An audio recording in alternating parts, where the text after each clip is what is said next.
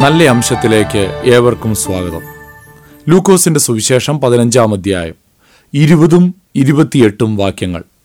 അങ്ങനെ അവൻ എഴുന്നേറ്റ് അപ്പന്റെ അടുക്കൽ പോയി. ദൂരത്തുനിന്ന് തന്നെ അപ്പൻ അവനെ കണ്ട് മനസ്സലിഞ്ഞ് ഓടിച്ചെന്ന് അവന്റെ കഴുത്ത് കെട്ടിപ്പിടിച്ച് അവനെ ചുംബിച്ചു. ഇരുപത്തിയെട്ടാം വാക്യം അപ്പോൾ അവൻ കോപിച്ചു അകത്ത് കടക്കുവാൻ മനസ്സില്ലാതെ നിന്നു. അപ്പൻ പുറത്തു വന്ന് അവനോട് അപേക്ഷിച്ചു. പുറത്തു നിൽക്കുന്ന അപ്പൻ.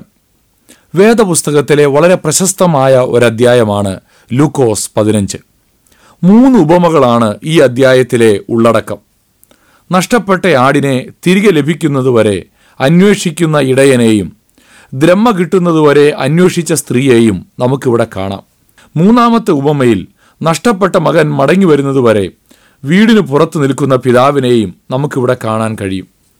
മകനില്ലാത്ത വീട്ടിൽ സ്വസ്ഥമായി കഴിയാൻ അപ്പന് സാധ്യമല്ല. മകന്റെ മടങ്ങി വരവിനായി കാത്തുകൊണ്ട് അപ്പൻ പുറത്തിറങ്ങി നിൽക്കുകയാണ്. മടങ്ങി വരുന്ന മകനെ ദൂരത്തുനിന്ന് കണ്ട് ഓടിച്ചെന്ന് കെട്ടിപ്പിടിച്ചു ചുംബിച്ചു. അവനുമായി അകത്ത് കടന്ന് സന്തോഷിക്കാൻ ആഗ്രഹിച്ചു. അതേസമയം തന്റെ മൂത്ത മകൻ പുറത്തു നിൽക്കുകയാണ്. അവൻ കോപിച്ചിരിക്കുന്നു. എല്ലാം നശിപ്പിച്ച തന്റെ സഹോദരനെ ആഘോഷത്തോടെ സ്വീകരിച്ചത് അവൻ ഇഷ്ടപ്പെട്ടില്ല. അവൻ അകത്ത് കടക്കാൻ മനസ്സില്ലാതെ നിൽക്കുമ്പോൾ പിതാവും പുറത്തേക്ക് വരികയാണ്. തന്റെ മകൻ പുറത്തായിരിക്കുമ്പോൾ എങ്ങനെ ആശ്വാസത്തോടെ അകത്തിരിക്കും?